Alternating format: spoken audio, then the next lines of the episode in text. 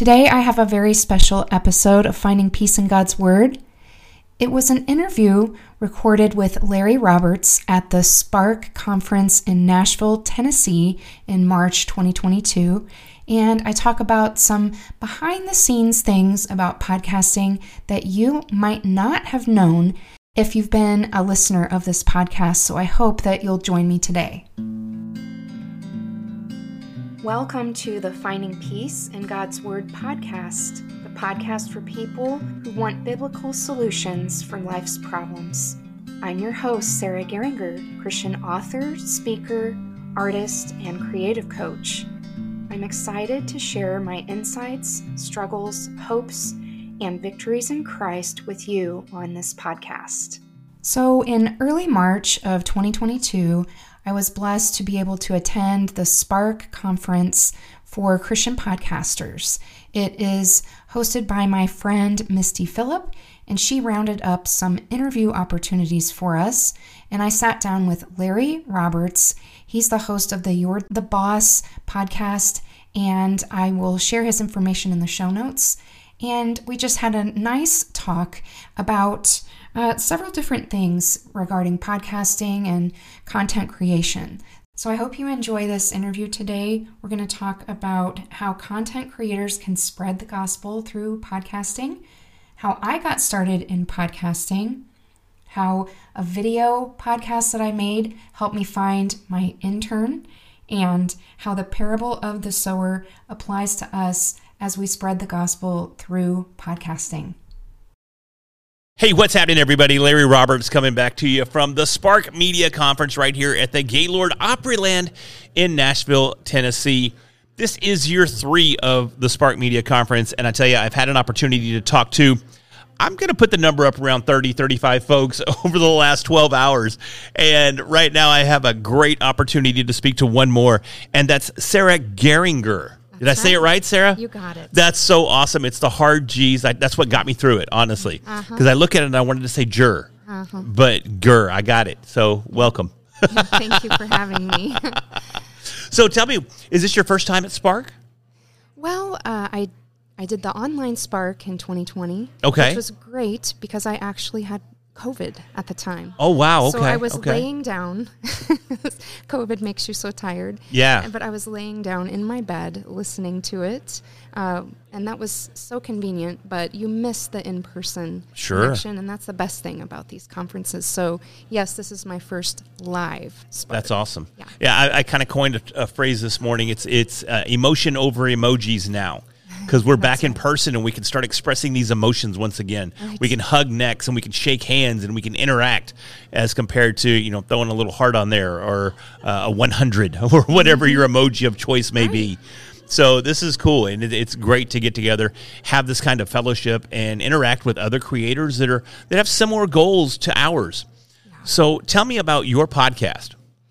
I actually have two podcasts. They're both solo podcasts. So interesting. Yes, but I have been a guest on about 60 different podcasts. Okay. So I, I love guesting pretty much just as much as hosting. Yeah. So uh, my main podcast is called Heart in a Drawer, and it's for adult children of divorce.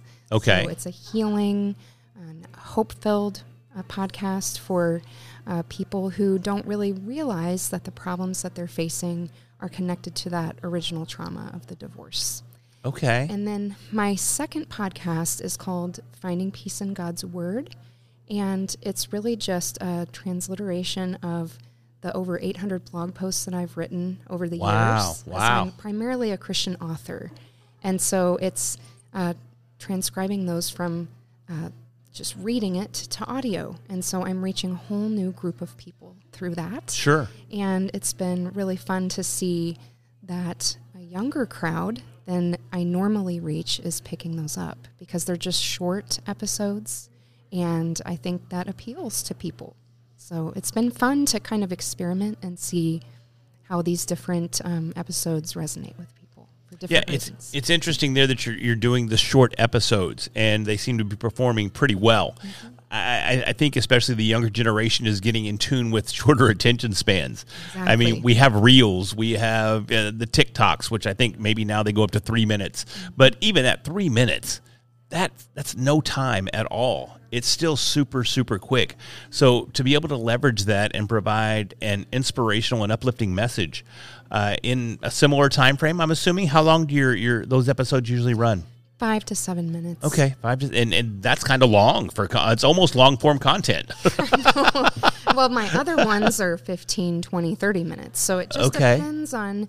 I just read what I've already written and a 500 word um, short blog post is really only three or four minutes long. Yeah. So, yeah. Uh, but it's it's really great because as content creators, we're constantly thinking, how can we serve our audiences better? What can we do? And why not just repurpose your content?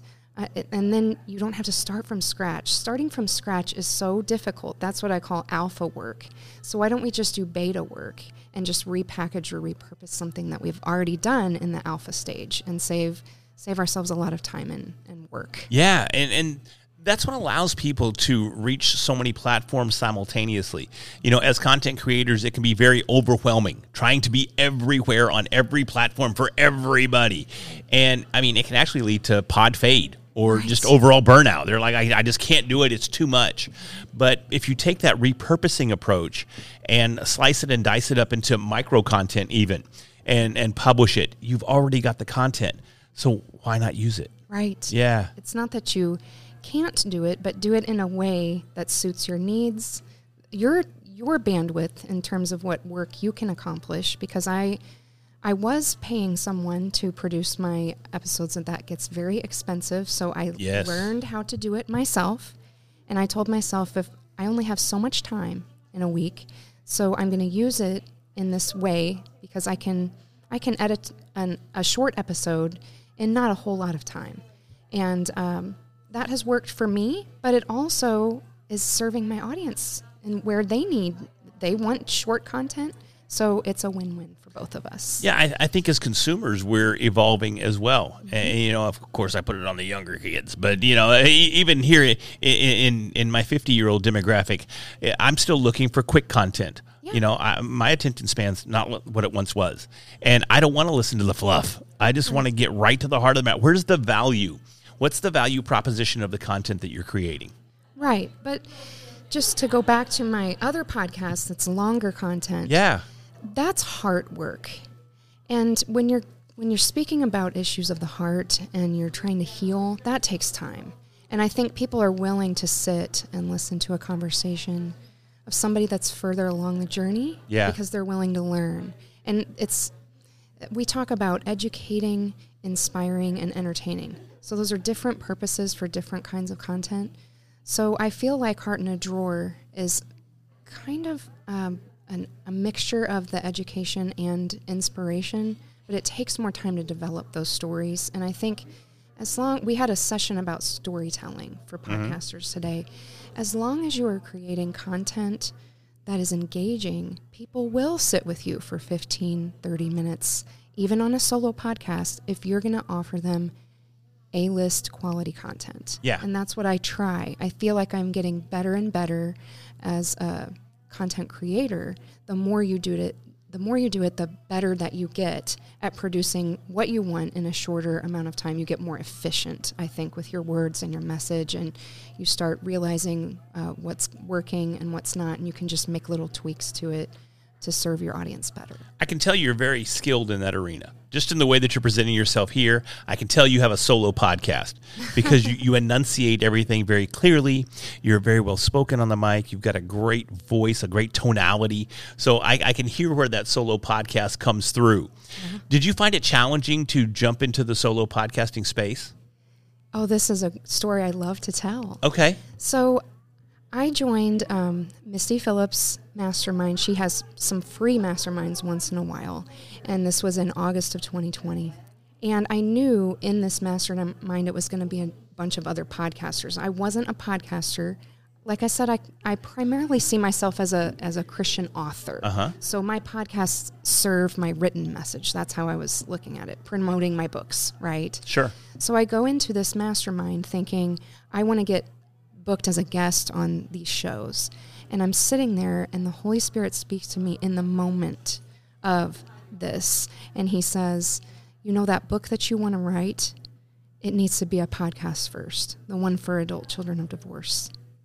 And when the Lord speaks to me that clearly, Yeah. I'm not going to disobey him because I knew that was his idea, that's his plan, that's his people he wants to reach in that way. And so I had to get ready.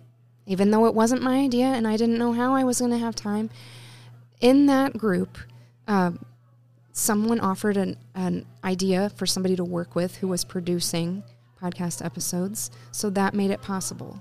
So all I did, I started doing, I just shot videos on my iPhone. And the producer would rip the audio off of those. And so I had the video content and then I had the audio content. And we just rolled with it. yeah.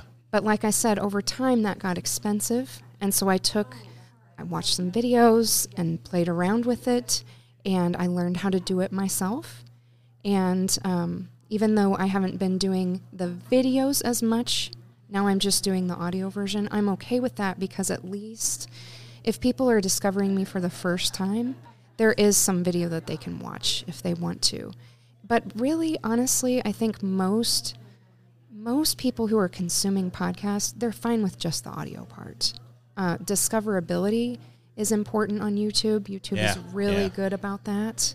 And that's the Um, biggest challenge with an audio only podcast is discoverability. Right. Yeah. So if you can, we've heard this today several times. If if you really want to grow your platform, you need to be on video. Yeah. So I would say, you know, if um, if you're a content creator listening to this, that's something you should really try because video is another thing.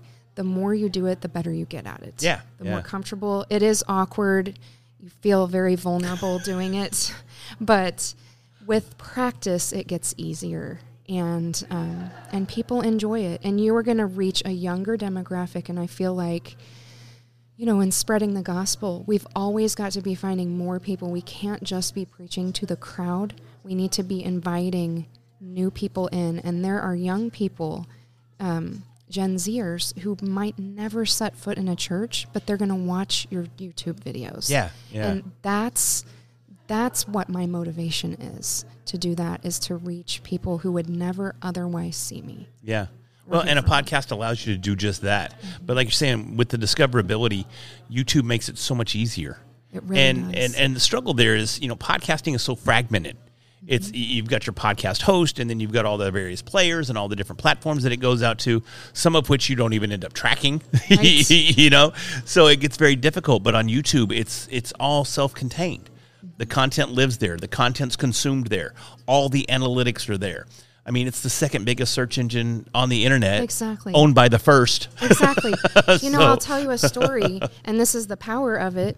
Um, the, an intern I have working for me right now, the way she discovered me is she said she was watching Gaither Gospel music video Okay. while she's washing her dishes. And you know how on, on YouTube it makes those video suggestions like it auto plays, Yeah, right? yeah. So mine wasn't the the next one, it was the second one, and she had her hands wet, so she couldn't go up to her phone and change it, right? Right. So my video pops up, and she starts subscribing to my podcast, my blog posts, my, my email list. She would have never actually looked for me. But because of the power of the search engine on YouTube, Yeah. it led her, and she wasn't even, she was saying, adult child of divorce, well, that's me Yeah. so it was a discoverability thing for her and uh, it's led her on her own healing journey That's so amazing. it's like you know the the parable of the sower Mm-hmm. he just so he just casts the seeds and then god worries about how those seeds grow but we have to be casting those seeds that's our job just throw them wherever we can as often as we can as many as we can Yeah. because God is going to have some of those turn into plants that flourish and then produce more seeds later. We just won't see all that until we get to heaven. That's such an amazing story to know that you just stumbled on a super fan right out of the gate. You were speaking to someone. Yeah. And I mean, the, the, how else do you define that other than a God thing? I know it's it's I mean, her, amazing. her, her, her hands were wet from doing the dishes. She couldn't she couldn't get off of the video. So it's like you're going to listen to this. yes. That's so amazing. That's a I great know. great story. yeah. Wow. Well, tell everybody once again the name of both of your shows, where they can find them, and how they can find you as well. Okay. So Heart in a Drawer is the podcast for adult children of divorce. Finding Peace in God's Word is the podcast that's just those short, encouraging devotions. And the best way to do it is just to go to sarahgeringer.com and you will see if you scroll down on that page, I have a page that says podcasts. And you just click on that, and both of them are there. I also have all of the interviews I've ever been on. I've been interviewed on about 60 different wow. podcasts. They're all on there. So there's a ton of content you can access right there. And once you click on that, you can see all the places that the podcasts are on. That's awesome. Awesome. Sarah, thank you so much for joining me. I, am glad that I, I, don't remember her name that went and got you for me, but I'm glad she went out and said, I know her. Let me go get her because this was an awesome conversation. Well, thank you so Thank much. you so much. Enjoy the rest of the conference. Yeah. All righty. Bye bye. To get show notes and more free resources, visit sarahgeringer.com. Sign up for my Tea on Tuesdays newsletter for exclusive benefits. Also, you can send me prayer requests and join my rewards program for donors. Until next time, remember that you can find peace in God's Word for every problem that you're facing.